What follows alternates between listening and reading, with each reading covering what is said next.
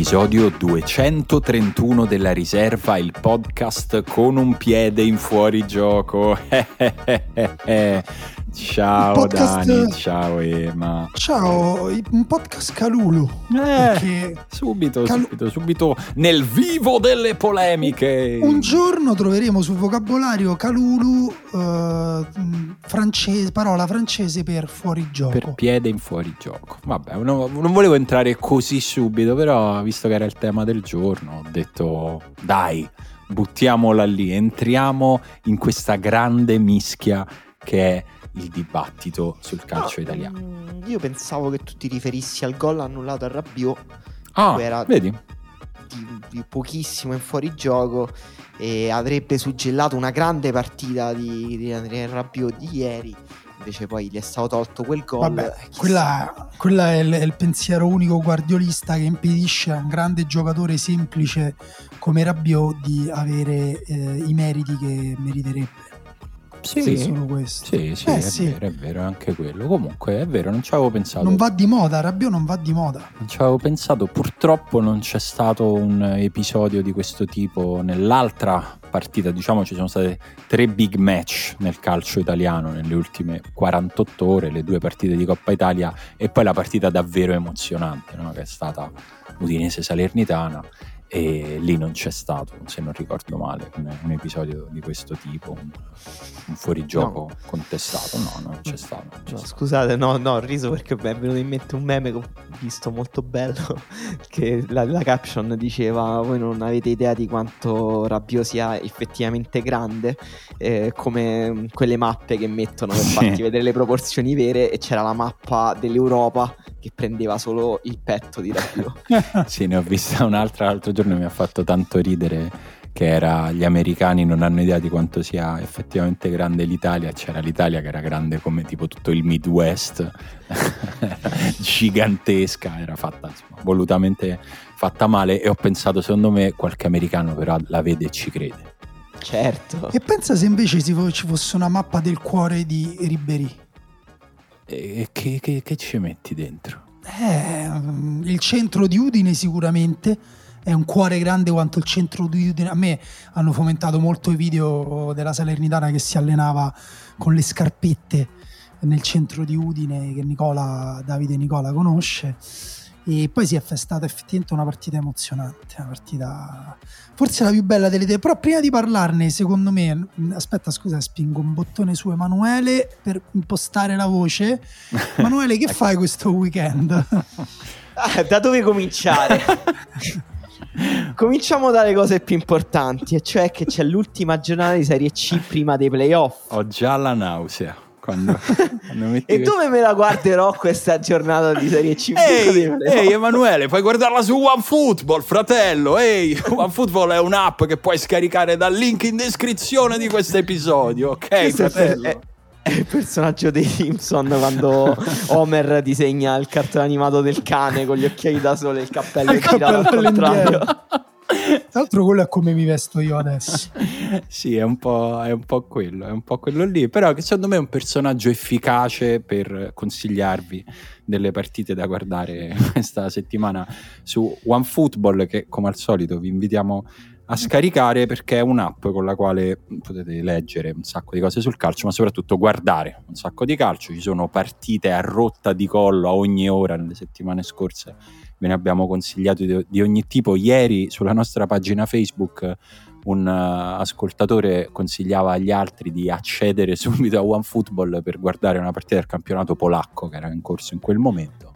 Eh, di, divertitevi finché c'è il campionato polacco. Esatto, cioè, approfittate. Che tra l'altro ha, ha, un bellissimo nome che è Extra Clasa. Divertente. Strano, è, un no, bre- è una birra? nome polacco. È uno sponsor? Eh, boh. Cioè, tipo, che ne so, la Coppa Italia Team. Pensa a un, un ah, giapponese... Ah, ah, ah, Coppa Italia Freccia Rossa. Niente, Coppa Italia, scusa, hai ragione. Pensa a un giapponese che, non, che, magari non, non collega subito eh, e pensa che quello sia un nome che abbiamo dato. Sì, sì. Una Freccia Rossa. Sicuro. Devo, devo, dire, la più, quella che comunque mi suona peggio di tutte queste mi rimane la Carabao Cup, che proprio non c'entra mm. niente con l'Inghilterra. Sì. sì, e mi fa pensare immediatamente a un paradiso fiscale. a, me, esatto. A me è un gelato. Comunque, questo weekend, se non sbaglio, Emanuele, scusa, risintonizzo Emanuele giusto, sulle giusto. frequenze. Ri- riportalo sulle frequenze prima. del capitalismo. Se, se non sbaglio, si gioca.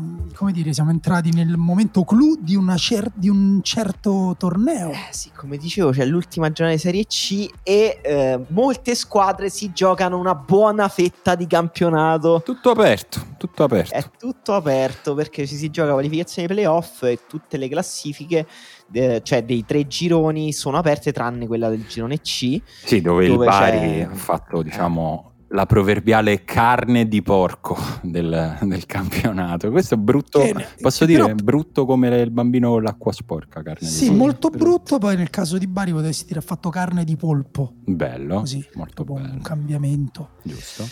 E, però anche in quel girone c'è una bella partita questo weekend. C'è proprio Bari-Palermo, è una delle partite che, che che- si possono vedere su, su OneFootball. Ricordiamo, queste sono in pay per view, quindi se volete ve la comprate a 3,99 euro. E, c'è Bari Tra l'altro c'è nel Palermo gioca l'attaccante che ha segnato più gol in questa stagione. E chi è Emanuele? Chi è questo Eh, attaccante? Bruno Oria, si è scritto anche un Ah, pezzo Marco Dottavi Scusa, no, pensavo parlassi uomo. della. Però gioca anche un altro attaccante. il cantante col vizio del gol. Che- ah no, Esatto. non è que- non quel Bru- ma non quel Bruno. Io No, l'ho dovuto scoprire da solo. Nessuno mi aveva detto che nel Palermo c'è quel Soleri. Sì. Eh, Proprio quel Soleri, quello che mi ricordo chi è che aveva fatto esordire direttamente in Champions? Rudy Garzia. Credo Rudy forse? Garzia, sì. E che io eh, ho avuto la fortuna di incrociare. Mi ricordo che stavo facendo a, a Trigoria. Gli ho detto che daresti per eh, entrare e segnare la prossima partita? Un braccio. Mi ha risposto. Mi, ha- Ha mi ha- detto Soleri. mi rispose un braccio, cioè per segnare in Champions League lui avrebbe dato un braccio, adesso è in doppia cifra in Serie C e a Palermo giustamente ricorda Tony perché esulta con Sì. L'orecchiata. noi alle mura, cioè quando commentavamo la Roma, c'era Soleri, ricordo che lo definivamo l'attaccante che dovrebbe giocare direttamente dentro una macchinetta, la macchinetta dei pariolini, Sì. lasciatene. Beh, sì, O- molto pariolino. molto Oppure dovrebbe uscire dallo stadio vestito da calcio con la borsa e aspettare che la madre lo venga a prendere con la classe A. Vabbè, diciamo, aveva quest'aria da figlio di una Roma che non deve più faticare, che ha già faticato, che ha già Sì, fatturato in precedenza, diciamo. Di cui tra l'altro credo sia figlio. Cioè, Credo di senso, sì, credo di sì. credo che non sia una semplice No, somiglianza. non me lo ricordo, sinceramente, però sì, non mi stupirei. E comunque, insomma, abbiamo detto c'è Bari Palermo e questi già sono ottimi motivi per guardarla. C'è Triestina su Tirol col su Tirol che si gioca eh, la, la permanenza al primo posto e quindi la, la promozione diretta in Serie B. E quindi, insomma, interessante, ha due punti di vantaggio sul Padova. Se vince, ci becchiamo il su Tirol dei miracoli in Serie Mm. B l'anno prossimo. Sì. Mi confermi i Bello. miracoli, no? Beh, sì, direi. Ok, Tra l'altro questo incredibile derby del nord-est. pazzesco. Il derby del tramezzino? No, No, no, perché il derby del tramezzino con dentro la carne salata. Bello questo. Il, il derby del... um, oddio, che si mangia? Come- Il frico? No, il, Il- frico è di Udine. Frico e di Udine. Ma eh, non, non- non sono mai stato così a nord in vita mia. non, è vero, non è vero, visto che tu sei stato a Trento anche abbastanza di recente. Guarda, io sì, so- vabbè, però andate e ritorno. sono stato, ne parlavo oggi mm, ne- nell'episodio di SIF che ho registrato sul nostro canale Patreon. Io sono stato a Codroipo, che è in- vi- vicino Mm. Udine, ed è, ed è, tra l'altro insomma un, un gioco di parole facile che fanno tutti quelli che vanno a Codroipo. Che, Cioè, eh, ve l'ho. se- se- sembra l'anagramma di qualcos'altro. Eh, sembra proprio l'anagramma. Eh, sì. sembra proprio l'anagramma di una bestemmia. E, Ah. mh, vabbè, è andata così. E c'è un'altra partita importante della quale volevo parlare, che però non sto trovando più. Ma adesso ve la dico. In che senso? Ma di Serie C? Di Serie C, il Cioè, Modena. Modena, Modena Pontedera, Il Modena. perché il Modena è primo del suo girone, eh, però è primo con due punti di distacco dalla Reggiana, eh, quindi, quindi gioca l'accesso diretto. Ada vince, come diciamo Sì, a tra l'altro il Modena. Ha pareggiato l'ultima partita contro il Gubbio, fuori casa, col Gubbio in 10. Occhio. Eh, farsi fare proprio il sorpasso dalla Occhio. Reggiana. Poi, vabbè, tu, tu, lo dici con questo no perché sei un noto tifoso della Reggiana, Simone. No, io sono un noto affezionato della città di Modena dove ho un pezzo di famiglia, quindi sarei molto contento. Scusa, in quanti posti d'Italia hai un pezzo di famiglia? Sì, tu davvero. hai parenti eh, ragazzi, in, in posti più diffusi di quanto Daniele abbia fidanzate. Secondo me Simone ha semplicemente debiti nei ristoranti in giro per l'Italia e, e, teme di attirare cattive giuro, attenzioni. Giuro. Ho due amatissimi cugini di primo grado a Modena italiana proprio. È perché fa, venendo da una famiglia pugliese, eh, quindi numerosa, poi ci siamo. Siete sparsi. Eh, siamo un po' sparsi su tutto questo bello stivale che ci Anche piace a voi come in casa. Africa anche a voi come in Africa la Chiesa Cattolica bucava i preservativi? Eh, sì, diciamo c'era, c'era, questa allegria, c'era questa voglia di stare insieme, chiamiamola così. E vabbè, comunque ecco, ci sono molte partite di Serie C, decidete se guardarle su OneFootball in caso vi scaricate l'app, ma insomma sappiate che è quel momento della stagione nel quale i campionati che di solito ci interessano meno ci interessano di più quantomeno questo è il mio rapporto con i campionati di Serie B e di Serie C. Ma scusate se sono onesto, scusate se lo dico, scusate se passano mesi senza i quali io non guardi neanche chi è primo in classifica.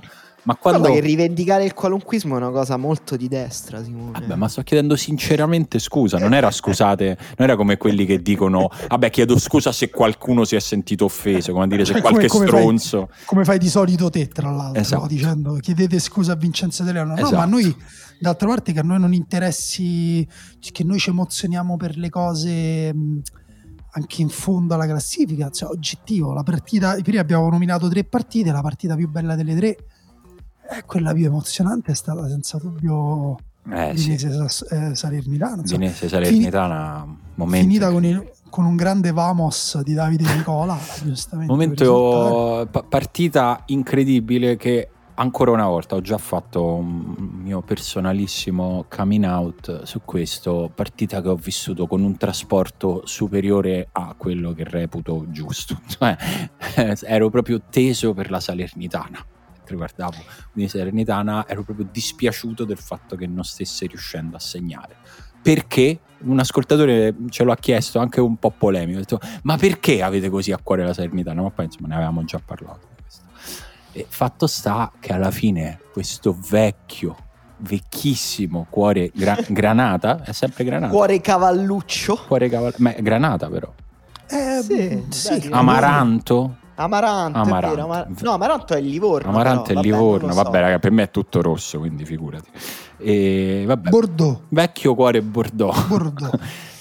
la, la Ternitana è riuscita a venire a capo di una partita che a un certo punto sembrava uno showreel di Deulofeu, cioè sembrava mm, Deulofeu fa sì. vedere cose che sa fare e invece poi forse anche proprio un po' per colpa di Deulofeu che sull'ultima punizione in favore dell'Udinese dice a tutti vamos vamos andamos a segnares e poi l'Udinese è rimasta senza persone nel proprio, nella propria metà campo. No, ho letto, ho letto anche un po' di polemiche su questo, nel senso che poi l'Udinese non aveva niente da giocarsi, ha beccato questo contropiede pazzesco al 93. Ufficio inchieste? Ma giusto, ma giusto così. Ma, ma perché l'Udinese 0-0 in casa contro la Salernitana, ma non deve provare a vincere? No, infatti... Cioè deve portarsi a casa il punto contro la Salernitana. ma che palle, no. No, a me è sembrato eh, sinceramente sanissimo l'atteggiamento dell'Udinese, anzi cioè, ci avrei provato di più anche sì, prima. Anche perché è, è, è vero che eh, la Salernitana, soprattutto nel secondo tempo, ha avuto delle occasioni, ha preso un palo. Però comunque l'Udinese aveva creato tanto, soprattutto il primo tempo, come dicevi te, Delofeu eh, ha fatto di tutto e, e, comunque immagino che sei arrivato al novantesimo in cui ti mangi un po' le mani e dici no questa partita la potevo vincere la voglio ancora vincere. No ma poi non è che hanno invece preso... ti becchi in faccia il contropiede di Simone Verdi.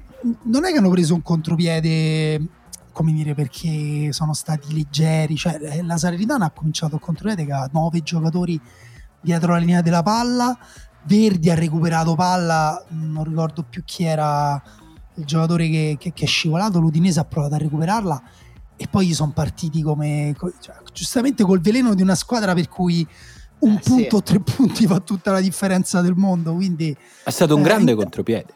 È il primo, credo, esatto, credo che sia il primo momento dell'anno in cui la Salernitana non è ultima in classifica. Lo è a pari merito.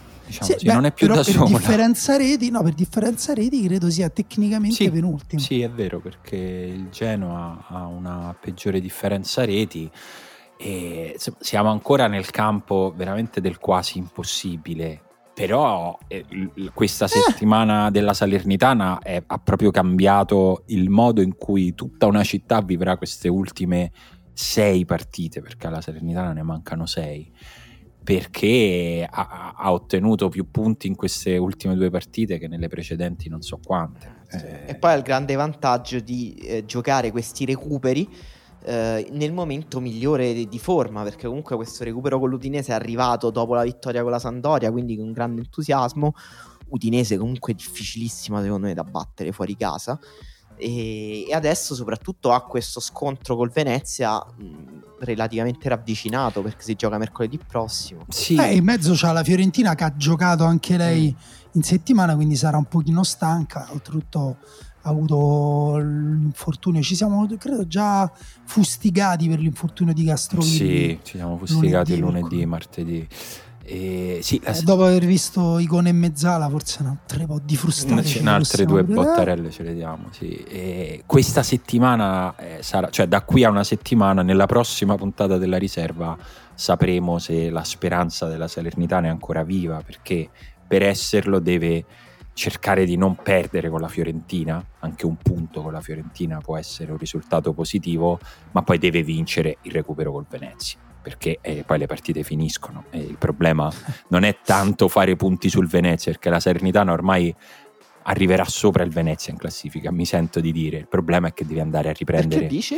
Perché le, le inerzie delle due squadre mi sembrano molto diverse. La Salernitana mi sembra lanciatissima, il Venezia molto accartocciato su se stesso. Il problema è che eh, ha il Cagliari a 6 punti, la Sandoria a 7 punti e la corsa è su quelle due. Eh, per andare No, a riprendere sai- quelle devi fare punti.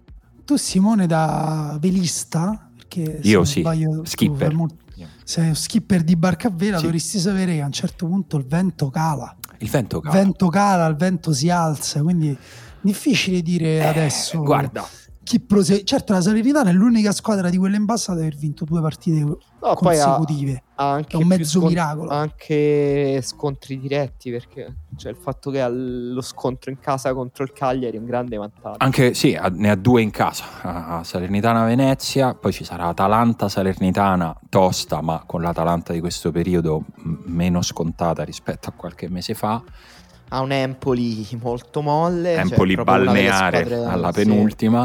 E poi di nuovo l'Udinese. e poi si chiude con. Salernitana Udinese, incredibile. Finirà con un altro contropiede incredibile. Eh, però insomma il calendario non è impossibile. Eh, stavo cercando di capire qua- con quanti punti si può salvare la Salernitana. Nel senso, il Cagliari ne ha 28, la Sandoria 29. Diciamo che Cagliari e Sandoria li faranno proprio a dire poco, cioè a- male che vada 3, 4, 5 punti li fanno da qui a fine campionato in 5 partite, no? Non No, lo so, Mm. non, non lo so, mi sembra imprevedibile, cioè fare queste previsioni mi sembra impossibile No, quest'anno. Possono farne anche 15 per quel che mi diciamo riguarda. che proprio razionalmente, diciamo che fanno 6 punti a disposizione sui 18 che, sui 15 che ne avranno e vuol dire che la Serenitana e il Venezia e il Genoa devono fare un sacco di punti per salvarsi. Cioè, Sì, sì. ne devi fare 12, 14 su eh, per la Salernitana 18 a disposizione. Cioè, stiamo parlando di un'impresa. Proprio di un'impresa. Però eh, adesso ogni partita almeno la cominci dicendo stiamo provando a fare un'impresa e non una cosa che ti, ti viene da ridere anche solo a pensarci. Eh, è un po' cambiata quell'area Sì, lì. sì. eh, Eh, molto si capirà dalla partita di domenica alle 18, appunto, Genoa-Cagliari. eh, certo, certo che è perché una partita decisiva. perché Cioè, se lì- Cagliari riesce a vincere, si toglie dai guai, secondo me, un po'. ah, è abbastanza. appunto è troppo difficile ragionare così, cioè sarà, cioè in un certo senso anche quello che rende bello guardare poi le partite, Sì. perché io, cioè oggi, mentre un po' di tempo fa appunto si vedeva chi era in forma, chi no, adesso sembra tutte partite tra persone che sono state rianimate, che hanno avuto tutto un incidente con un pullman gigante, rianimate e vediamo chi gioca meglio da rianimato. Però...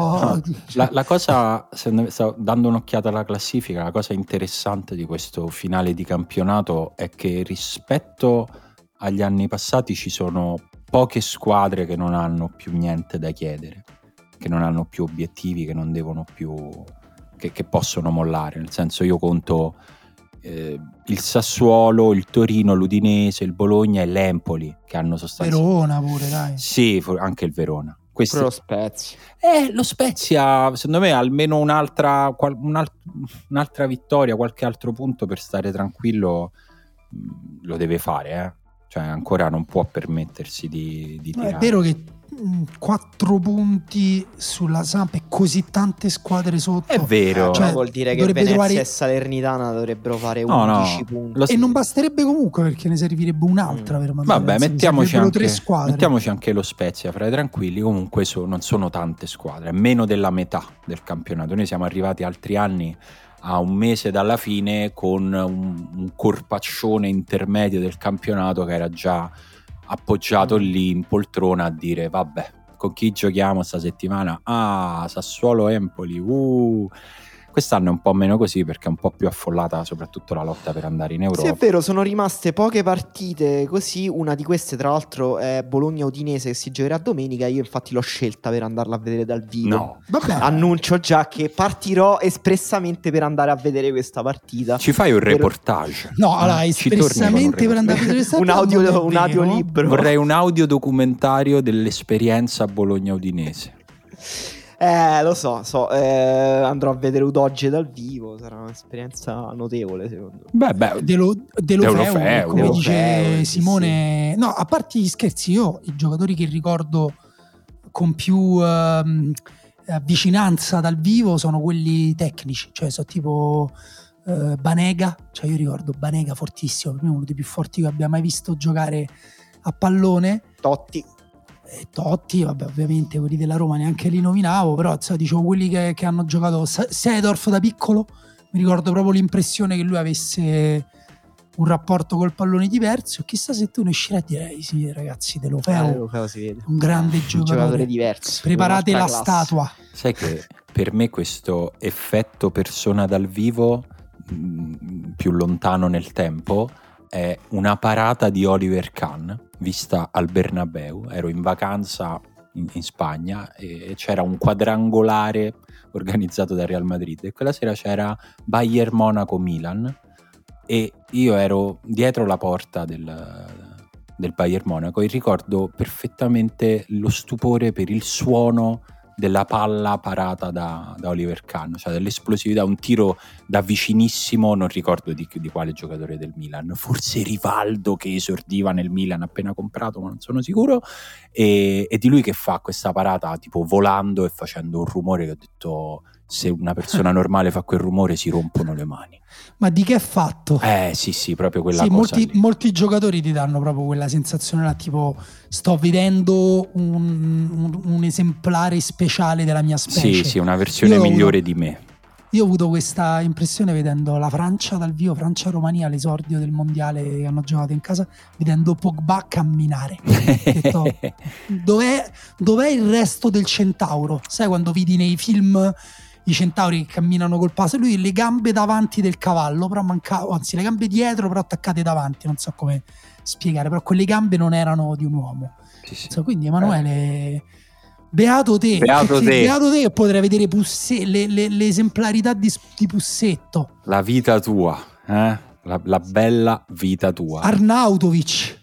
Eh. Il carisma di Arnautovic. L'ultima, l'ultima di Arnautovic in casa col Bologna? Eh? No, adesso rimane lì. Ma perché? non lo so, adesso ho deciso che voglio portare scompiglio ah. sulla storia di Arnautovic al Bologna. Il mio sogno sarebbe stato vedere Arnautovic e Mitrovic insieme. Purtroppo Mitrovic ha segnato 40 gol in 40 partite, è stato promosso in Premier League. Più quindi... forte Arnautovic o Mitrovic? Tosta. Direi quello che ha segnato 40 gol in 40 partite quest'anno, cioè così a naso, eh, Vabbè, adesso, so.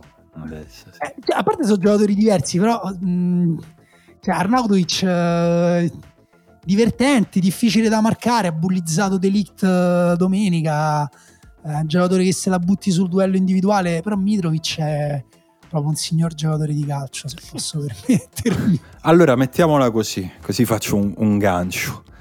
Arnautovic quanto avrebbe fatto comodo al Milan nel derby in Coppa Italia?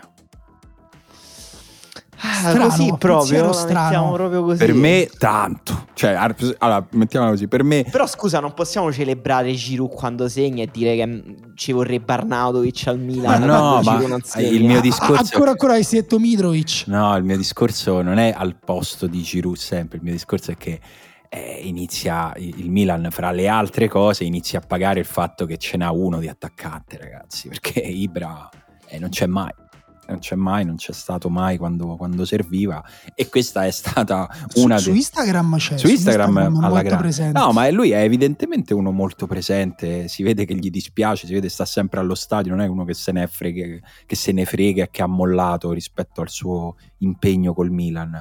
E però purtroppo poi c'è, c'è un motivo se quasi nessuno gioca a 40 anni e il motivo è quello, eh, che poi le partite sono poche e il Milan si è trovato a dover giocare sempre con Giroud che è un ottimo attaccante ma che non, non può esserlo sempre. Poi non dico che non, non, sia, non, abbia passato il turno per quello però pensate a questa stagione del Milan con in più un, un ve, una vera alternanza fra numeri 9 per quello era una provocazione ma neanche tanto cioè bastava anche un Arnautovic questo lo Beh, no. ci sarebbe Rebic, però pure Rebic eh, fortunato e Giroud poteva comunque togliersi sul tiro di Tonali eh. e andava bene uguale. Eh sì, no, è un po' che noi lo diciamo che il Milan sembra proprio avere poche risorse, poche armi e significa proprio anche pochi giocatori e, e, pochi giocatori su cui affidarsi per risolvere problemi anche in maniera un po' più semplice rispetto a giocare in modo brillante le partite.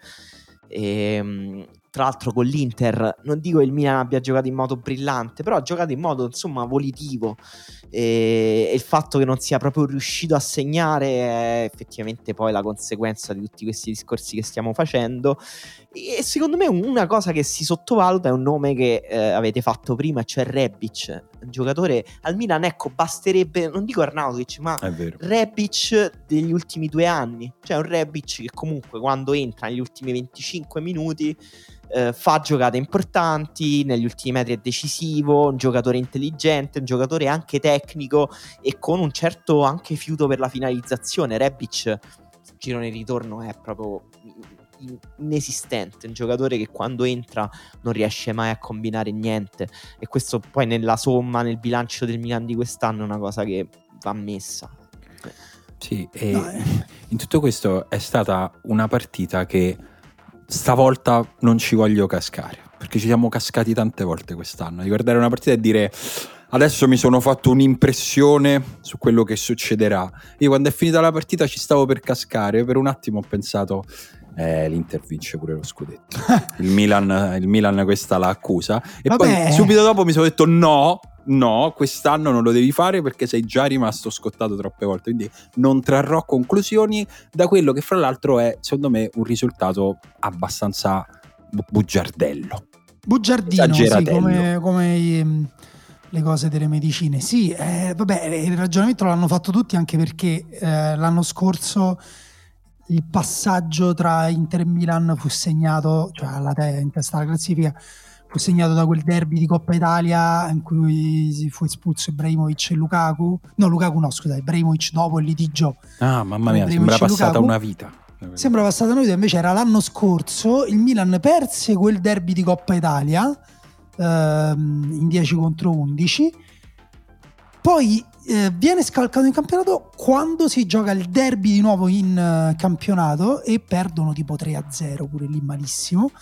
Però appunto era un 3-0 mh, arrivato da una superiorità del gioco dall'Inter che era ormai diventata definitivamente l'Inter matura di, di, della seconda parte della stagione di Conte.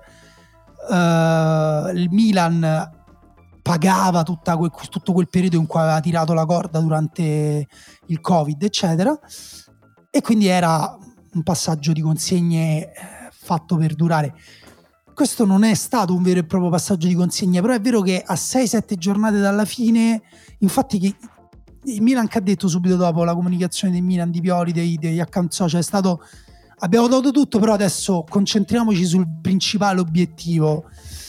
Però un po' di frustrazione di resto, cioè nel certo senso un che po' di fru- anche perché appunto eh, come ha detto Emanuele non sono riusciti a segnare, cioè è il problema loro da quanto tempo ormai? Un mese, mese e mezzo. Eh Da un sì, po'. Quindi da dopo il derby diciamo. non è così, sì, un il risultato è bugiardino, però l- una verità che dice è che il Milan eh, ha un problema proprio grave là davanti e per me non è neanche, noi abbiamo parlato degli individui, ma per me non è neanche degli individui di- per come gioca. Cioè, ne- negli anni passati il Milan, eh, anche magari con eh, il peso specifico che poteva avere Ibrahimovic nella tre quarti di campo, riusciva ad alzare il baricentro.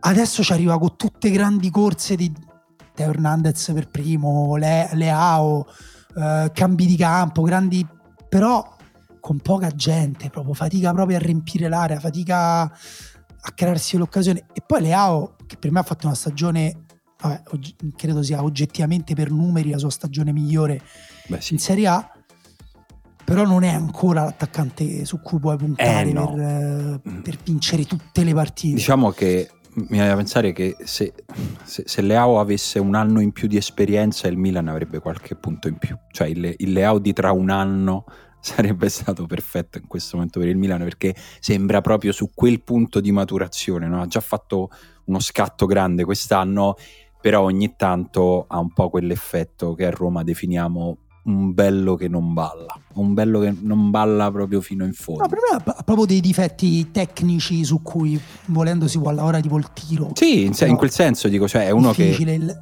molto appariscente che produce molte eh, giocate anche che disordinano, che mettono panico, che mettono ansia alle difese avversarie perché eh, spesso è imprevedibile perché ha una fisicità difficile da leggere e anche quando riesci a leggerla a volte non ti basta perché è più veloce e però poi no- non in tutte le partite ha quella eh, freddezza Sì, eh. sotto porta, no? Però fa Sì, anche... sì, fa, fa molte cose Leao, fa già molte cose. Se riuscisse a diventare pure un giocatore da 30 gol sarebbe Thierry Henry probabilmente. Sì, ma intanto 20, intanto avvicinarsi, no? No, per, per me intanto il, il passaggio che ha fatto quest'anno è di fare anche cose molto utili, però per me in questo momento si vedono meno perché il Milan gliene chiede di meno, però lui nel momento in cui il Milan era una squadra più dominante, col baricentro più alto, lui giocava tantissimo negli spazi stretti anche, cioè era, aveva un tipo di controllo, veniva molto indietro, ti ricordi quando diciamo "Oh, Leao sta, mm, come dire, sta studiando, tra virgolette,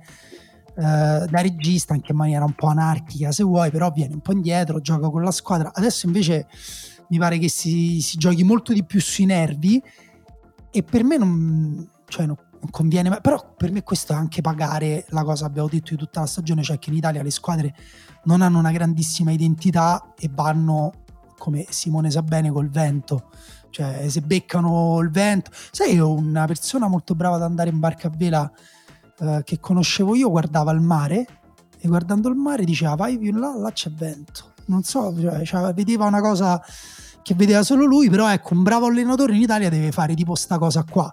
Invece un bravo allenatore all'estero ti costruisce una barca, ti, ti- ti prende il personale ti- eh, e poi sta- fa la strategia della gara. Cioè, non so se ho spiegato quello che volevo dire.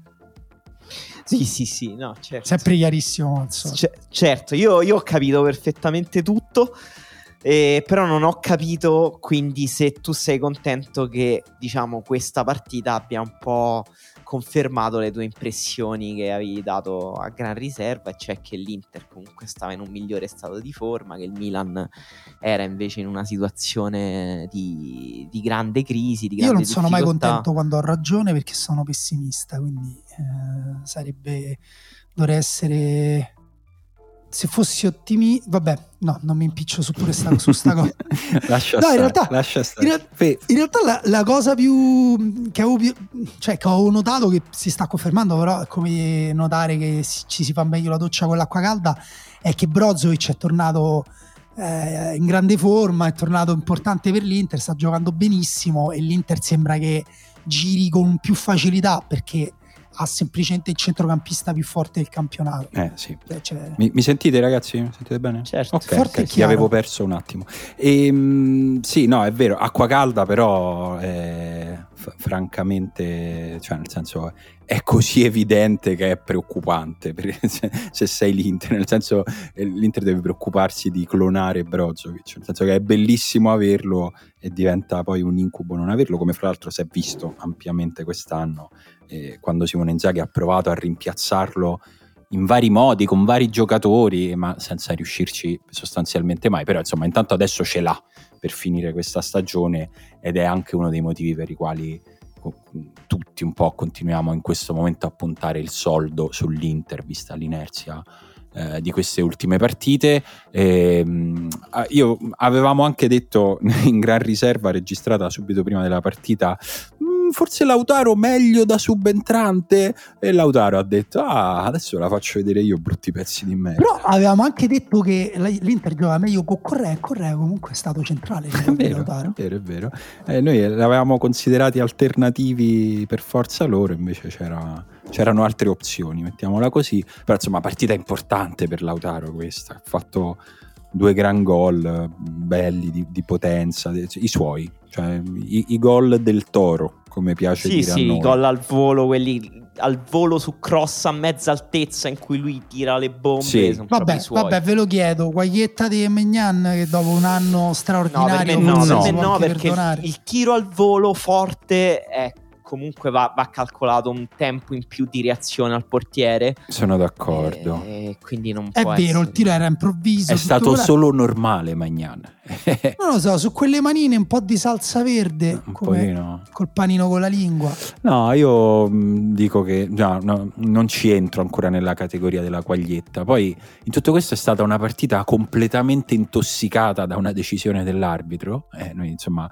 Bella. Ma, si, può, si, può, dire un altro grande momento televisivo eh, calcistico sì. italiano? Incredibile. Però io devo dire una cosa, eh, questo è, secondo me è un episodio un po' diverso da tutti quelli che abbiamo commentato e che hanno intossicato il dibattito quest'anno praticamente sempre, nel senso che questo è un caso nel quale sostanzialmente l'arbitro ha fatto quello che è chiamato a fare, cioè prendere una decisione.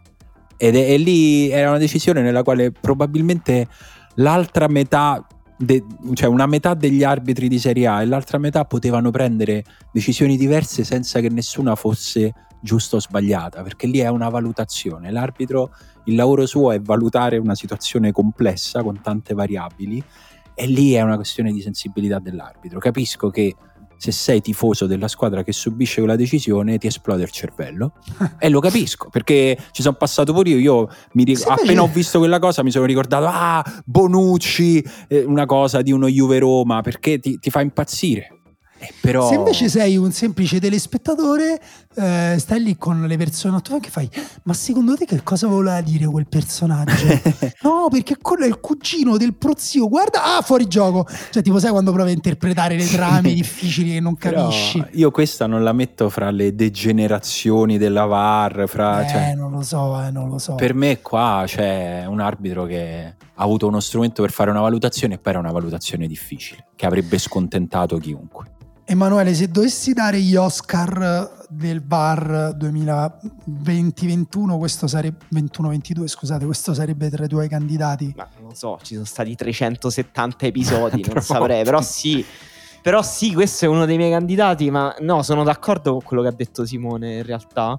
Però comunque è stato un momento incredibile eh, perché, sì. perché comunque i, i cioè, quando addirittura il VAR interviene su una cosa su cui la squadra che ha subito, eh, diciamo tra virgolette, il torto, neanche ci aveva pensato, vuol dire che c'è del genio, cioè vuol dire che stiamo facendo arte. Perché i, i giocatori dell'Inter avevano protestato per un eventuale fallo di mano di Tomori, cioè nessuno era venuto in mente che eh, Calulu poteva essere in fuorigioco. Invece, infatti, l'arbitro ha guardato quello e poi ha detto: Aspetta, aspetta, Forse, forse, trovo comunque un modo per ribaltare infatti, questa decisione. Infatti, per me il punto non è la decisione più sbagliata, anche perché è veramente difficile eh, distinguerlo giusto, da, il giusto dallo sbagliato. Ormai io il regolamento sul fallo di mano non lo conosco più.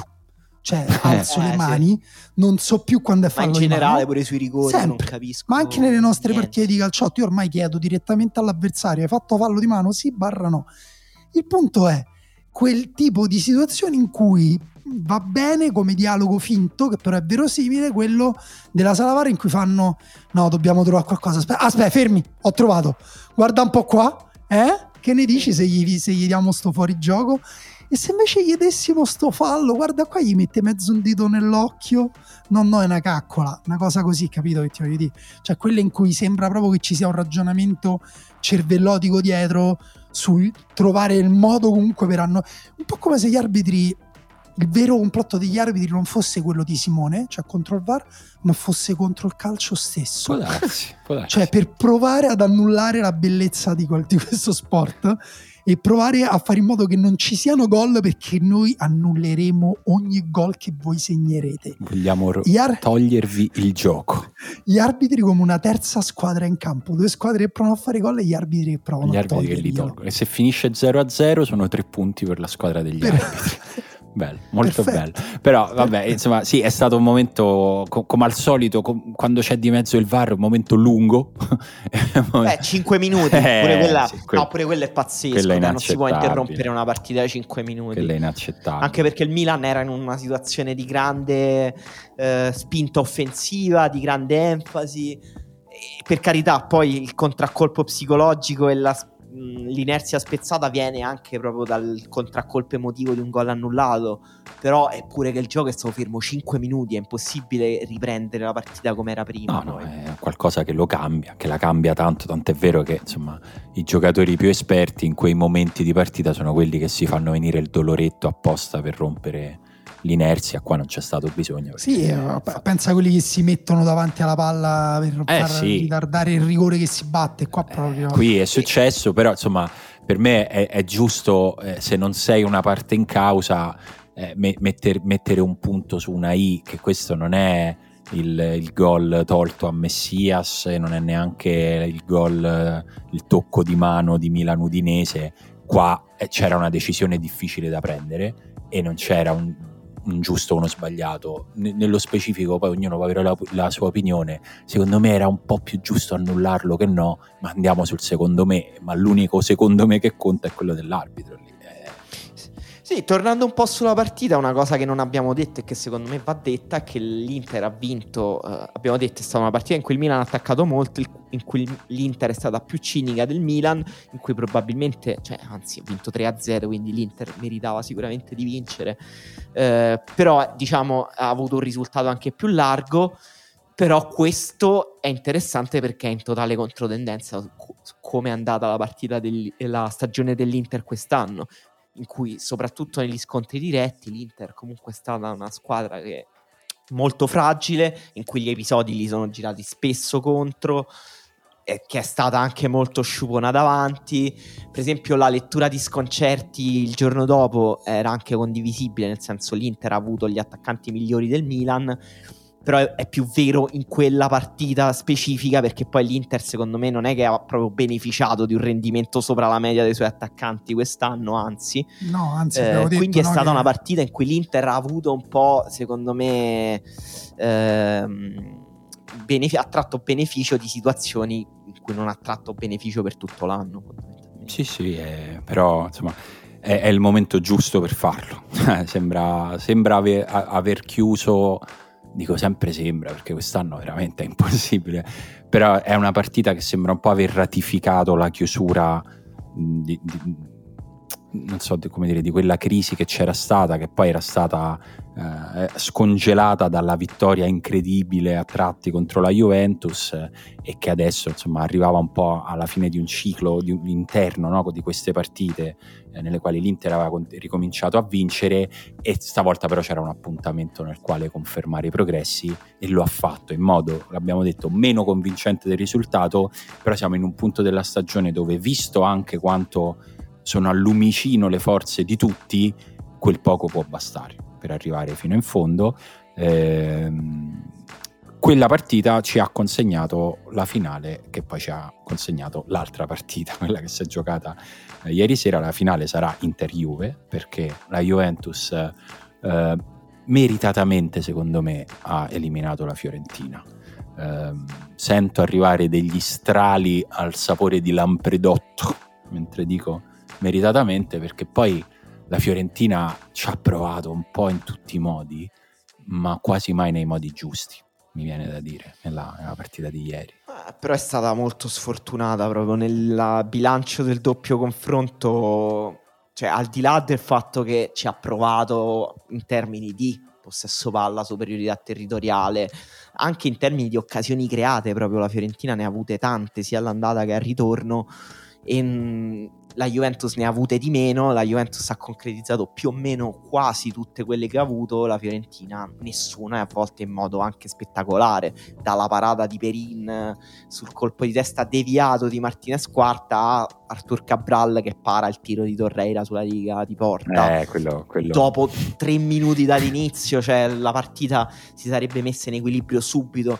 Quindi, nel senso, sono d'accordo che poi ci sta la vittoria della Juventus che comunque si è esaltata nei difetti della, storici della Fiorentina, nel senso che poi il fatto che la Juve abbia fatto tratto il massimo beneficio da poco non è casuale, non è fortuna, ma sono le caratteristiche della Juve che si incrociano con le caratteristiche della Fiorentina, che è una squadra che tende un po' al suicidio, o comunque inteso a una squadra che concede diciamo poco, ma quello che concede di solito è decisivo. La squadra, per esempio, che concede più XG per tiro, più expected goals per tiro in Serie A, in assoluto, mm. vuol dire che nelle occasioni che concede sono spesso grandi occasioni. Sì, è proprio lo stile di gioco di, di italiano, cioè proprio ci sta a subire ripartenze, transizioni e scoprirsi nel tentativo di imporre una grande intensità e, e, un gioco veloce, che punto è questo? Che tu puoi giocare nella metà campo avversaria anche sbilanciarti molto, ma se um, il tuo modo di utilizzare la palla fa sì che ci siano tanti giocatori uh, quando la perdi intorno, poi puoi provare a recuperarla.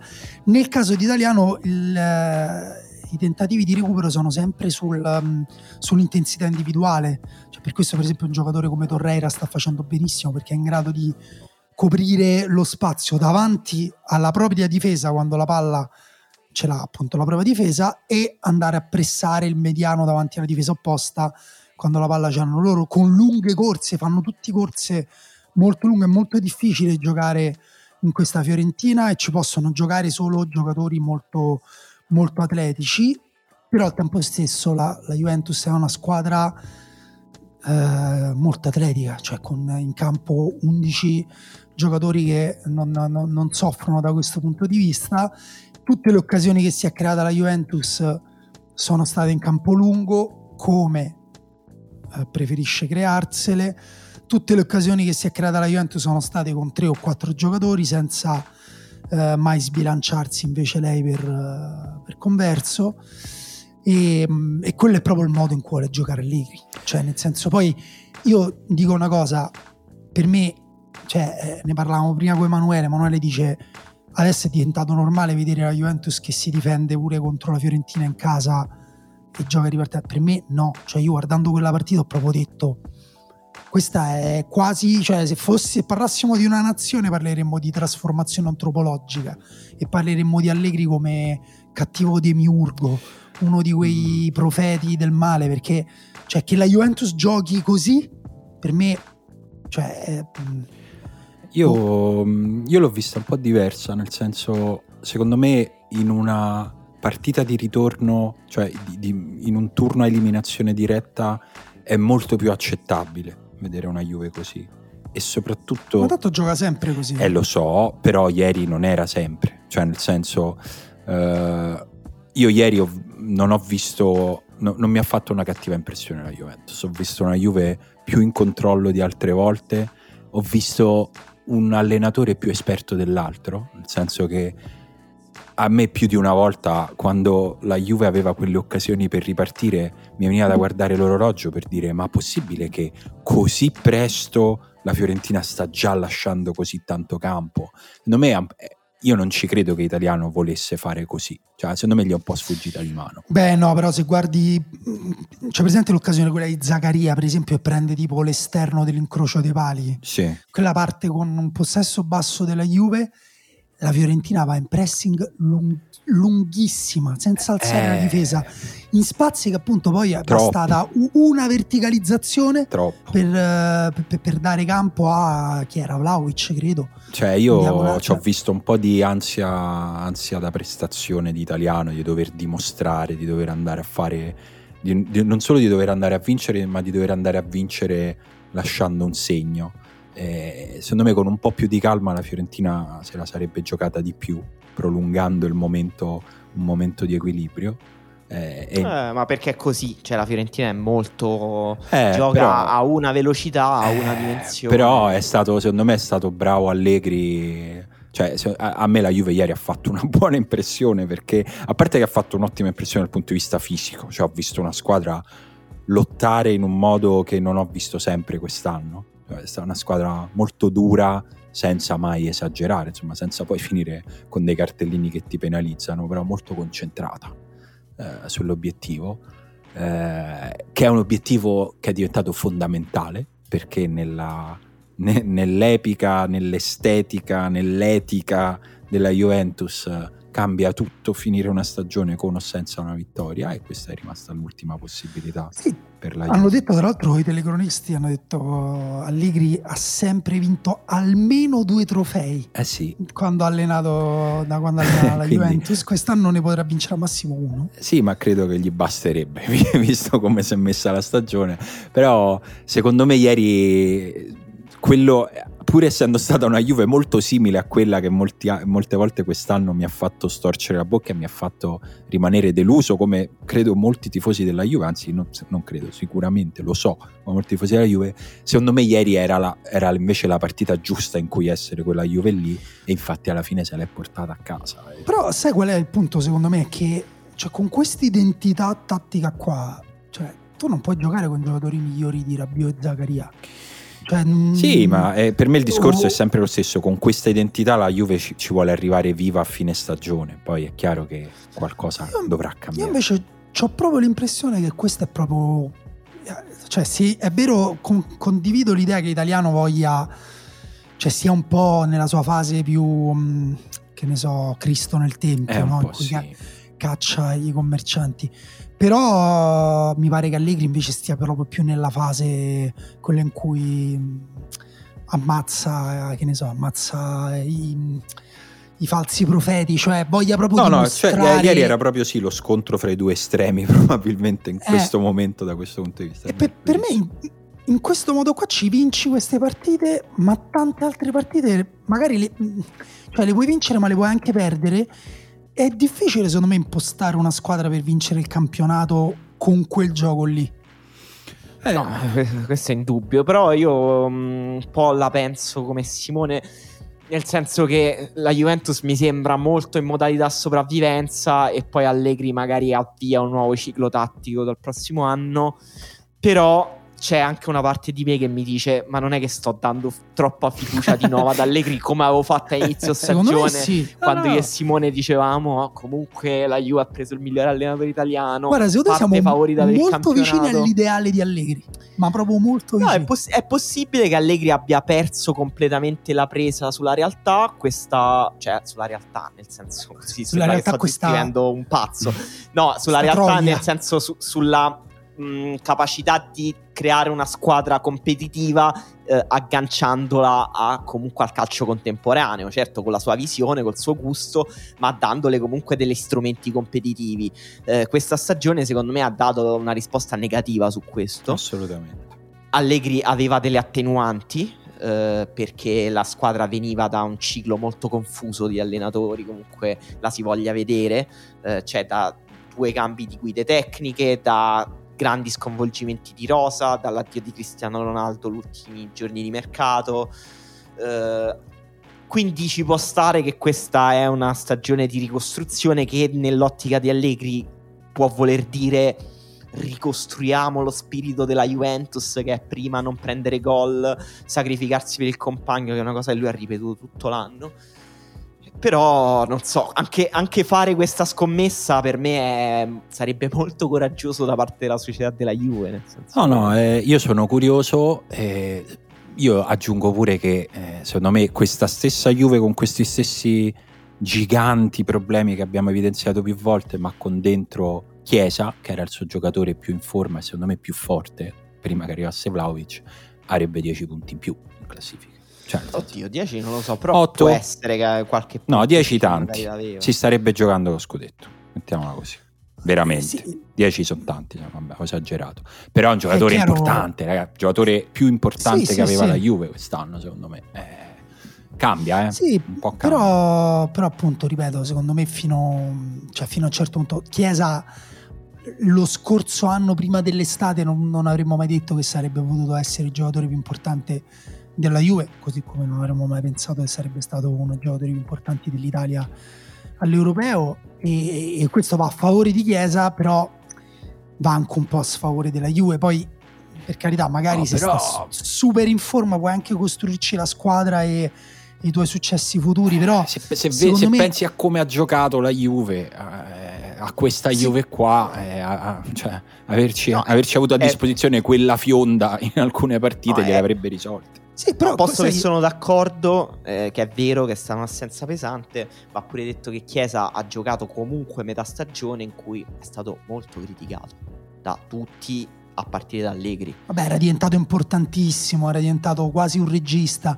però, mh, cioè, mh, non so come dire, è un po', un po' limitante. Cioè, è chiaro che poi se c'hai Vinicius Junior, Benzema, Modric e Cross puoi giocare pure così, allungandoti, dici, però non... cioè, quei giocatori là la Juventus non ce li avrà mai. E al tempo stesso, secondo me, proprio per come per come la stanno costruendo non, non va neanche verso un tipo di squadra del genere, cioè va verso più una squadra appunto di Zaccaria, Rabiot che, che- che dovrà avere la meglio fisicamente sugli avversari, con dei giocatori eccezionali perché poi cioè, quadrato, ecco io non so se l'anno prossimo loro avranno quadrato in questo Eh, stato di forma. Eh, Lo sai che non mi ricordo la situazione contrattuale di Quadrato? È già, già si sa che è sicuro che resta? No, deve No, non, rinnovare. non lo so, ma comunque No, pure no, è anche una non questione fisica. scadenza. ok, Quadrato. ok, no, no, Eh. eh, non mi ricordavo.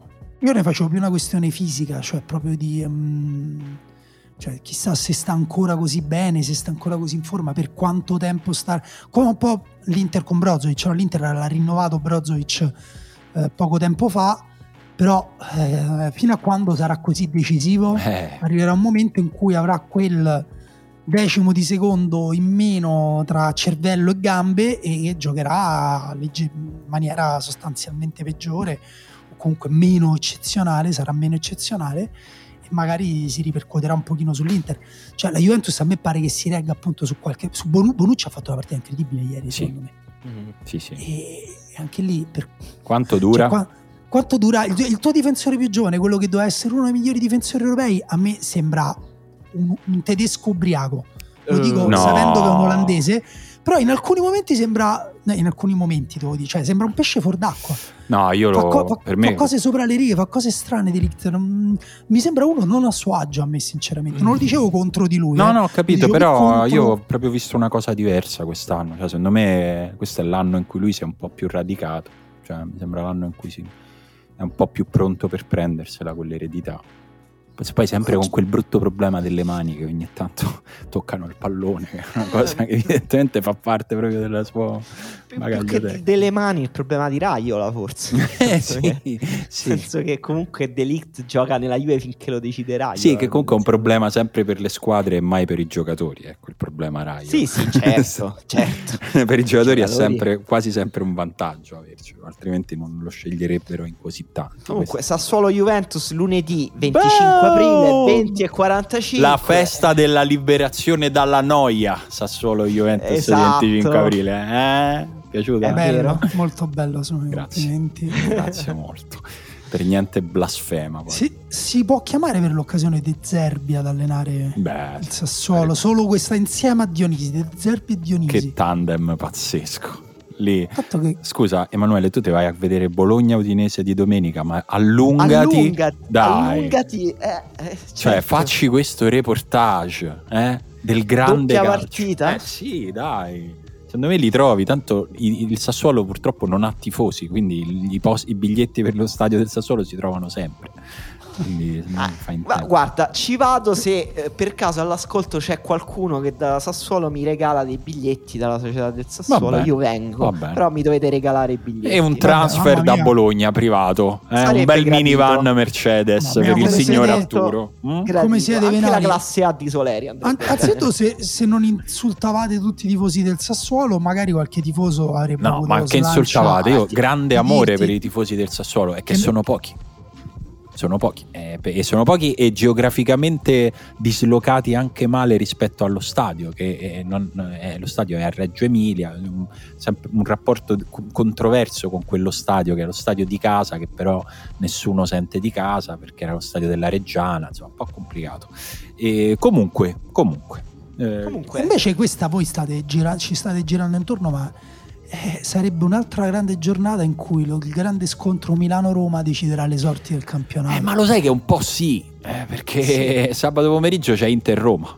Inter-Roma. Quindi si può dire Roma criticata, mangia soldi, però senza di noi questo campionato non si potrebbe decidere. Ah, ma Roma città, dimo perché la Roma è mangia soldi. Sì. Adesso, no, adesso Roma città, sì, Roma sì, città. Eh sì, alla fine eh, questo Nord è tornato strisciando eh, a, fa- a, chiederci di giocare contro di lui. Ha strisciato giù lungo gli Appennini ed è arrivato ah, fino è... alla capitale morale eh. avete anche bisogno di giocare con noi. Eh. Non, da, non, potete non farvi danno... il vostro campionato delle strisce. Mm? Le, le, banche non vi danno tre punti in prestito. e questa è una trasmissione che arriva direttamente dagli anni 80, anzi 70. E, no, però è vero, fra l'altro, insomma, scontro eh, friccicarello perché Mourinho ha la possibilità di rovinare completamente la festa dell'Inter, eh, e che invece è una persona, un allenatore, un uomo che eh, è molto amato dalla tifoseria dell'Inter, eh, lo sarà sempre. la prima volta che ci torna in campionato, diciamo, da, da, da avversario, e, quindi, e soprattutto ci arriva in un momento nel quale la Roma, ne abbiamo parlato tanto nella scorsa puntata, quindi non, non ci ritorniamo, però insomma si può sintetizzare, la Roma sta bene, da un punto di vista sicuramente mentale, di entusiasmo eh, con soluzioni tattiche che a volte ti lasciano un po' così e dici ma funzionerà anche stavolta? E poi funziona anche quella volta. E che quindi può metterla in difficoltà l'Inter insomma volevo arrivare a questo volevo riaprire il forum su, su come gioca la Roma quest'anno. Però siamo in un momento della stagione nel quale se la Roma va a fare risultato a Milano contro l'Inter non è fantascienza Po- sì, po- eh, possiamo dire infatti che questo è lo scoglio, cioè se l'Inter batte la Roma ha vinto il campionato? Eh... Perché poi è altro, altro affronto. Allora... No però, no, però seriamente eh, questa è una partita che si gioca sabato alle 18. Se l'Inter vince il Milan deve giocare il giorno dopo una partita complicatissima contro la Lazio. Sì, sì. Lazio. Il Milan in questa corsa è molto, secondo me, sfavorito dal fatto che gioca sempre, sempre dopo. dopo sempre. Sì, ecco, questo mi farebbe proprio incazzare, sinceramente. Eh, sì, è molto Infatti il Milan si è molto arrabbiato. E... e... si sta un po' incartando psicologicamente, secondo me. E L'Inter, tra l'altro, è una squadra che ha già giocato due volte contro la Roma e ha già battuto due volte la Roma. È vero che adesso la Roma è in un momento diverso, però è vero che le caratteristiche dell'Inter sembrano sposarsi abbastanza bene con la Roma. E quindi parte abbastanza favorita. Questa sembra un po' una giornata favorevole all'Inter, però eh, è vero che la Roma è il momento peggiore per affrontarla. Sì, sì eh, mm. è il momento peggiore per non stare in vantaggio perché... almeno 2 a 0 al novantesimo contro la Roma, mettiamola così. Se stai solo 1 a 0 dici... devi stare molto attento. Perché dici che per caratteristiche l'Inter eh, si accoppia bene alla Roma? Perché è una squadra che secondo me eh, gestisce bene anche i momenti di intensità della Roma. Eh, perché la Roma a volte ha dei momenti di intensità, di pressing, in cui dà anche una sua scossa nervosa alla partita, però lo fa spesso in modo un po' individuale, un po' disorganizzato. L'Inter è una squadra molto calma, molto lucida, col pallone tra i piedi e comunque nelle due sfide che, che ci sono state c'è stata una all'Olimpico che è stata secondo me la sconfitta Vabbè, più umiliante sì. della Roma quest'anno, sì, anche più del Bodo Clint, una, una, partita finita sostanzialmente dopo 20 minuti in cui c'è stata una superiorità imbarazzante, proprio per questo, proprio perché il possesso palla e le rotazioni dell'Inter avevano mandato completamente in tilt una Roma estremamente passiva. E poi una partita in Coppa Italia in cui la Roma se l'è giocata un po' di più, ma sostanzialmente l'Inter poi non ha faticato proprio moltissimo per venirne a capo e già era un momento di flessione per l'Inter, eh. era già un momento invernale, un momento in cui l'Inter aveva perso brillantezza. Eh, anche, anche il, diciamo, gli attaccanti dell'Inter secondo me si accoppiano bene sulla Roma, il fatto che l'Inter per esempio sulle catene laterali attacca molto bene, la Roma sulle catene laterali soffre moltissimo, soffre moltissimo l'ampiezza, soffre moltissimo i cambi di gioco. Una squadra che secondo me ecco, si accoppia bene. Detto questo, la Roma, eh, per esempio, nelle partite con l'Inter, anche nella partita peggiore, quella che ha perso il campionato 3-0, c'è stata una fase in cui ha attaccato alta l'Inter e sembrava poter fare qualcosa. E questo è il momento della stagione in cui la Roma sembra aver capito che deve pressare, che deve mettere intensità. Guarda, a me no, era interessante questo, te l'ho chiesto perché mh, a me sembra che il, il, difetto che è venuto fuori nell'Inter in questa seconda parte di stagione, cioè la tendenza a, ad allungarsi, a sbilanciare, a non riuscire a mantenere il controllo tecnico che aveva invece verso novembre-dicembre, eh, è una cosa che, con cui la Roma può, cioè, dire, può trovare la propria felicità. Perché la Roma è, cioè, gioca meglio quando può attaccare in transizione la palla su Abram e Zaniolo. Certo se la schiacci e deve giocare in transizione a partire dalla propria area di rigore è una cosa se però tu commetti degli errori, ti allunghi e le permetti di recuperare palla a ridosso del centrocampo, secondo me è quella Roma che sta giocando bene adesso, quella che riesce per esempio nel secondo tempo uh, della partita terrificante con chi era quella partita orribile che però poi la Roma ha giocato bene nel secondo tempo? Con Napoli, con Napoli sì. Esatto. E, e, quindi ecco basterebbe effettivamente un tempo giocato uh, ad alta intensità per mettere in difficoltà l'Inter. Quindi io qui la vedo forse la cosa voleva dire Simone quando ha detto arrivare su 2-0 al novantesimo cioè se la Roma riesce a portare la partita nel secondo tempo e a tirare fuori quel, quella freschezza atletica di cui abbiamo anche parlato lunedì, sì. che sembra comunque la squadra, una squadra in forma fisicamente, per me può metterla in difficoltà, ma mh, appunto invece più che altro stavo guardando il calendario del Milan secondo me comunque è molto tosta per il Milan. No, no, è tosta, molto, anche perché tosta. insomma alla fine di tutto questo comunque l'Inter è favorita, cioè nel senso sono tutte valutazioni che abbiamo fatto per riaccendere un po' eh, i fari su questa partita dove però l'Inter rimane favorita, mentre il Milan che va a giocare a Roma eh, non è così favorito sulla Lazio quanto l'Inter lo è sulla Roma, cioè è un turno nel quale l'Inter può allungare sul Milan, quindi insomma può pesare considerato che poi finalmente l'Inter recupererà questa partita contro il Bologna e eh, rischia di arrivarci eh, avendo già sorpassato il Milan. Questa è una cosa che, che, che secondo me può, può, veramente determinare tanto della fine di questo campionato. Se arriva il sorpasso non virtuale, ma vero, prima ancora di recuperare quella partita, l'Inter secondo me non lo, non lo perde più questo campionato. Mm, mi sento di, di, concordare su questa cosa. Però no, la cosa del Milan è che eh, proprio nei momenti in cui lo davamo per spacciato in questa stagione che arriva magari uno scontro diretto in un momento di stanca, di forma poco brillante. Poi il Milan ha usato proprio lo scontro diretto per trovare nuove energie, per sì, giocare meglio gli avversari. Con Napoli. O il derby. O il derby, derby. sì, ne ha avuto tanti di questi momenti bivi in cui sembrava proprio tutto lasciava immaginare che fosse un bivio negativo per il Milan, e invece è stato un bivio positivo proprio anche per lo spirito che Pioli ha dato questa squadra che gioca sicuramente meglio per motivi tattici e psicologici quando non è favorita, quando non deve fare la partita, quando può giocare con leggerezza. La Lazio, per esempio, è un avversario scomodo per questo momento, che sembra proprio avere le caratteristiche per mettere i bastoni tra le ruote, però è anche un avversario un po' naif in alcune cose, fragile difensivamente, quindi per alcuni aspetti è un avversario anche su cui il Milan può eh, appoggiarsi per risolvere i problemi che ha adesso, per esempio trovare spazio per far gol, eh, attaccare una difesa schierata, eh, risolvere i propri problemi di creatività. La Lazio è una squadra comunque che concede tanto. Mm, Sì. Sì, Mm, se vi state chiedendo, qua- ok, ma quando ci sono le partite che mi interessano davvero, Ah, eh, Venezia-Atalanta è sabato alle 15, Salernitana-Fiorentina, come diciamo prima, domenica alle 12.30, Genoa-Cagliari domenica alle 18, perché la lotta salvezza is the new scudetto. è Genova-Cagliari, partita in cui si giocano tutte e due tantissimo. Tutti tutto.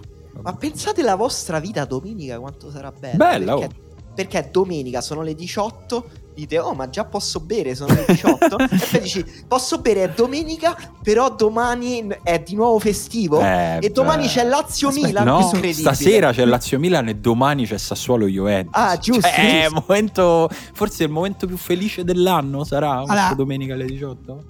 Credo, ma non essendo mai riuscito dal raccordo anulare, non lo so, che lunedì sia festa solo a Roma. No, No, 25 aprile, dai. direi di no. Il 25 no, non è festa solo a Roma. Quello è San Pietro e Paolo. Cre- Credo che San sia stato Pietro? Però questo liberato dubbio, tutto il paese. conoscendoti da qualche anno, questo dubbio effettivamente ce l'hai tutti gli anni. sì, io lo boh, non No, so. no. Siamo, siete sicuri, eh? Ah, sì, mi se- sento di potermi sbilanciare. Senti- Non è che poi da Milano ci arriva una telefonata al 25, eh, Uè, è figa. Pelandroni. No, eh, vabbè, se ci chiamano, che so, E noi siamo è un ubriachi. problema loro. E- Ci hanno liberato gli americani. Esatto, esatto. E b- ba- basta, non mi sembra che ci sia altro da dire su questa giornata. No, c'era qualcos'altro che vi stuzzicava? Possiamo no, andare. no, possiamo andare a- alle domande che sono tra l'altro una prolunga di- della puntata di Patreon, su- fatta su Patreon eh, martedì. Eh, perché abbiamo fatto un'introduzione spontanea sulle carte. Abbiamo fatto una puntata, la puntata più lunga di sempre di Gran Riserva, fra l'altro. Sì, Sì, tra l'altro qualcuno ci ha fatto notare, quindi mo che fate per la puntata numero 100 di Gran Riserva? Eh, mo ci inventeremo al qualcosa. 95. Non lo so, però lì tra l'altro è stata una puntata lunga, pienissima di cose in cui io mi ero dimenticato sinceramente che avevamo parlato di carte tutti i commenti sono stati sulle carte. E quindi ho detto, vabbè, mi sembra giusto estendere questa questione anche a chi non è su Patreon Giusto? E ci ascolta. Pensate quanto vi vogliamo bene, anche quindi- se non ci sostenete. eh? Il gufo di Emanuele che si fa il bagno nel lavandino ha chiesto qual è il rapporto con le carte ai nostri ascoltatori e se gli capita di giocare perché noi invece sostenevamo che era una cosa generazionale che fosse pressoché finita. E Mochele dice che per 4-5 anni sono stato con una ragazza il cui nonno aveva una casa in campagna d'estate stavamo spesso a cena lì. Dopo cena arrivavano sempre due o tre amici del nonno ed io con un misto di tensione e orgoglio venivo spesso chiamato come quarto nelle partite a 3-7, imparato e giocato molto nelle pause dell'università. Sarà che non ho mai conosciuto nessuno dei miei nonni, ma mi sono veramente affezionato a quei momenti ed a quella compagnia. Non so davvero come spiegare razionalmente quanto sto per dire, ma per me giocare a carte con i vecchi, tra virgolette, ha un qualcosa in più che farlo con i coetanei, cosa che comunque non mi dispiace. Ed appena c'è un una qualche occasione mi butto dentro, o se c'è una partita resto in silenzio, in piedi, attorno a tavola a guardare rapito. Questo è vero perché i vecchi sono ehm, letteralmente in via di estinzione, quindi è Sì. un po' come giocare a chiapparella con i Velociraptor dentro Jurassic Park. Sì. Fai una cosa Cosa che Un gioco che effettivamente- finisce esatto. male, esattamente come giocare a carte con i e vecchi. finisce altrettanto male, sì, esatto. Se non fai esattamente quello che loro pensavano oh. che tu sapete che non vi ho mai raccontato però mia madre è una grande giocatrice di carte e ha litigato praticamente con tutte le persone che conosce. Bello, ma male eh? sai persone cacciate di casa cose bello. brutto. Infatti non ci, Stefano- gio- ci ho giocato tempo fa però poi no adesso non ci gioco più non faccio più questi errori Stefano dice carte da gioco quale università? Ogni momento era buono avevo sempre con me un mazzo di piacentini? Ogni pausa ogni buco ogni corso poco interessante era una buona scusa per una partita a scopone busche 3-7 ma la vera dipendenza era da briscola chiamata o in 5 con le chiamate che da audaci diventavano azzardate fino a sfiorare la mitomania non so assolutamente di, Di cosa, cosa stia sì, parlando zero, zero, proprio non, non so di che cazzo stai parlando. Tutto il bene, Stefano. eh. Però ho capito che era divertente, che era una di quelle cose da impresa goliardica. Ehm, Giorgio dice: In famiglia giochiamo tantissimo a Whist. Usanza poi trasferita anche a parecchi amici. Eh, eh, io spero che tu adesso mi spiegherai questa cosa, Giorgio. No, Durante i mesi di lockdown facevamo pure partite online da remoto su un sito che si chiama Cards Mania, tenendo aperta una chiamata su Skype per poter... Eh, che cos'è Whist, Giorgio? Non, non me l'hai spiegato. Vabbè. Eh... Giuseppe dice, trovo che siano una delle poche cose, forse l'unico svago che mi fa sentire di condividere qualcosa con le generazioni precedenti. Eh sì, questo è un tema ricorrente nei vostri commenti. Le carte ci fanno sentire vecchi, ma in un modo bello. Eh, sì, ultimamente quando capita è quasi sempre scopadassi, dice Sebastiano.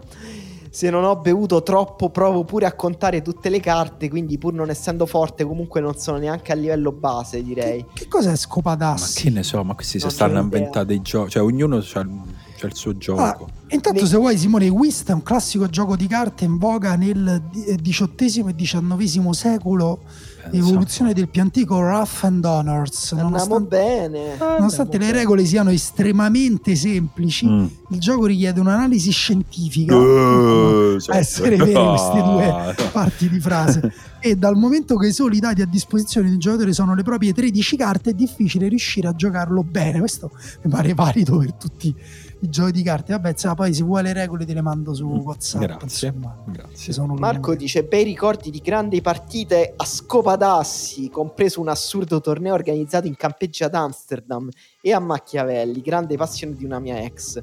Il problema è che dopo i 30 anni sono finito a circondarmi solo di persone che odiano le carte. Un po' mi dispiace, ma tutto sommato non penso che a questo punto valga la pena di cambiare compagni e amici per questo, vero? Ma rimane giust- mi rimane giusto il solitario che mi insegnò a suo tempo la nonna. Machiavelli, gioco al quale ho giocato per moltissimo tempo, molte estati, me le ricordo Machiavelli, in cui grandi sfide con mia madre soprattutto. E in cosa consiste il gioco nel, fare, eh, nel non fare mai la cosa che sembra che stai facendo? È un gioco di, di grandi complicazioni, come suggerisce un po' il nome è una scala 40 on drugs, cioè proprio una scala 40 complicata. Mi ricordo, ricordo una cosa in cui prendevi, spostavi, prendevi tantissime carte in mano, le, potevi fare varie combinazioni e poi per una carta non ti riusciva l'incasso e dovevi rimettere tutto a posto per minuti e minuti. Questo è il mio ricordo di Machiavelli. Lorenzo dice che la vive con ansia perché i suoi amici a scopone hanno grande agonismo, io invece voglio solo chiacchierare, quindi non mi ricordo mai cosa giocare e vengo bullizzato. Prossima volta mi metto felice a leggere un libro. Gabri invece dice ottimo rapporto, carte da gioco, miglior passatempo possibile nei momenti di relax in compagnia, ovvero in quei momenti in cui leggerei, ma siccome sono con qualcuno meglio interagire. In particolare gioco sempre a Cirulla c'è una variante genovese e molto più divertente della scopa. Ah, ok. Tanto sono Va tutte bene. varianti. Ehm, Lorenzo dice che vive con grande ansia le carte perché il suo gruppo di amici vive lo scopone con grande eh, agonismo. So, l'ho letto adesso. Ah, scusa, stavo, stavo leggendo, stavo, mi stavo portando avanti Beh, il mio aeroporto. Comunque escono fuori nomi di giochi di carte, appunto, secondo me inventati, come dice Simone. Dario dieci anni fa giocavamo spesso a Pippola. Ma che è? Una versione modificata del classico Hearts di Windows. Ma che è? Vince chi fa meno punti e la pippola è la regina di picche che ne dà ben 13. Adesso ci troviamo una volta l'anno d'estate, facciamo poker europeo e poi si chiude di solito molto sbronzi appunto con due giri di pippola pazzesco. Beh, siamo forse le tre persone meno indicate per parlare di perché non conosciamo nessuno di questi giochi. Incredibile, mi sento. Fu- Pensavo di avere una conoscenza normale nella media delle carte, invece ne- niente. Tommaso eh, dice al liceo Sud Italia io e due compagni avevamo un accordo formale con la professoressa di italiano e latino. La prima mezz'ora tu spieghi e noi non disturbiamo. La seconda mezz'ora non si chiama accordo, si chiama ricatto, Tommaso. Mm. La seconda mezz'ora quando interroghi, se non interroghi noi giochiamo a carte. eh, beh, sì. Al quinto anno... È quasi una avevo... minaccia. Eh sì. Al quinto anno ave- avevo una skill tale a briscola e tutte le sue varianti che quell'estate riuscì perfino a battere mio nonno a più riprese. Adesso purtroppo gioco molto poco perché qua al nord la cultura delle carte tra i miei coetanei è scarsamente diffusa. Non riesco a farlo neanche a Natale. Le poche volte che non riesco a tornare al sud si riesce un po' più, ma mai a livelli di intensità di 10-15 anni fa, giocando ogni notte fino alle 5. Mamma mia. Sentiamo la follia. Laura dice: Sono cresciuta giocando a briscola con mio nonno, mia madre e i miei zii. Non ci andavano mai giù leggeri, nonostante fossi una bambina. Perciò mi sono fatta le ossa in fretta. È una passione che ho tuttora alle grigliate di Pasquetta e Ferragosto. È un must avere le carte con sé. PS, carte trevisane, le migliori in assoluto. Perché molti sono anche divisi su questa cosa. C'era Gigi che diceva che le carte napoletane sono le migliori, lui le altre non le capisce addirittura. eh, ma un po' succede. Cioè, nel senso, io mi ricordo cresciuto co- giocando con le piacentine, le napoletane ogni tanto me le perdevo, cioè, non capivo di, quando, quando ci avevo iniziato a giocare, non capivo di che si trattava. Il nostro Giorgio JJ dice: Da anni trovo carte da gioco per terra. In passato un'amica di mio padre mi faceva avere una lettura del loro significato. Ora so che posso rivolgermi a Simone Vacatello. E questa è tutta una, la nostra famiglia del calciotto che si riconosce in questi nomi ma anche in questi valori. Eh, Federico dice due anni di dominio a 3-7 nelle ore buche al liceo, da allora ho smesso, ma quando mi capitano le partite di dubito. Vabbè, mm. un altro gioco che imparo adesso. Riesco ancora a tirare fuori il mio meglio e a causare violente liti e minare totalmente la fiducia delle persone a me care. Mi dispiace amore, ma bleffare è un'arte e io sono un artista grande dimensione agonistica per molti.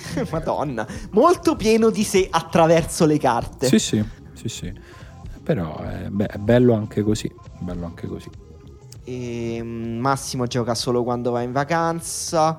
Uh, scala 40 scopone a bestia. Gioco molto a carte con mia nonna, soprattutto a scopa. Abbiamo degli inside meme che la fanno divertire e la fa riflettere un minimo che in questo periodo è sempre più segregata in casa con la TV giusto. Gigi dice: Giocherei sempre. Giocherei sempre, punto.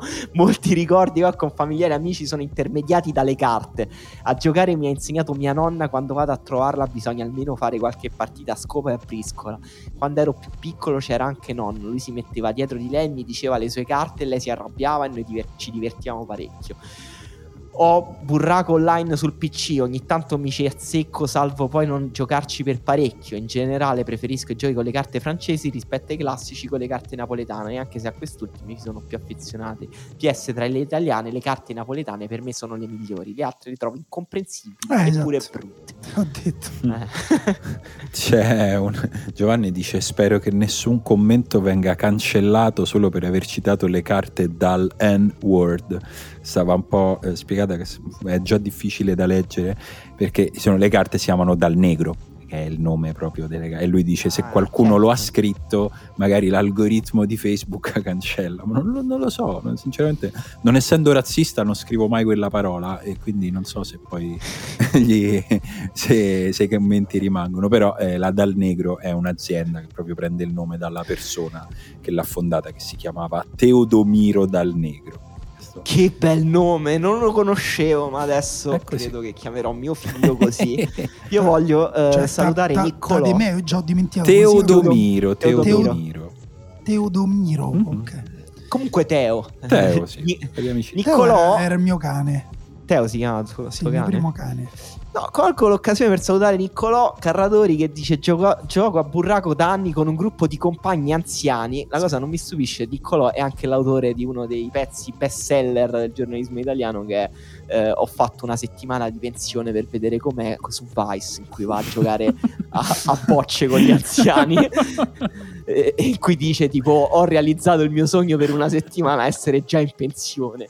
Odio il burraco, dice Niccolò, ma lo faccio per tenere compagnia a una persona a cui voglio molto bene, quindi per cercare di renderlo accettabile cerco di sperimentare teorie che sovvertono le regole che dovresti seguire per vincere, tipo raccogliere spesso gli scarti dal tavolo e facendo tutti i pali che Quando funziona è bellissimo e mi dimentico del fatto che il gioco lo odio.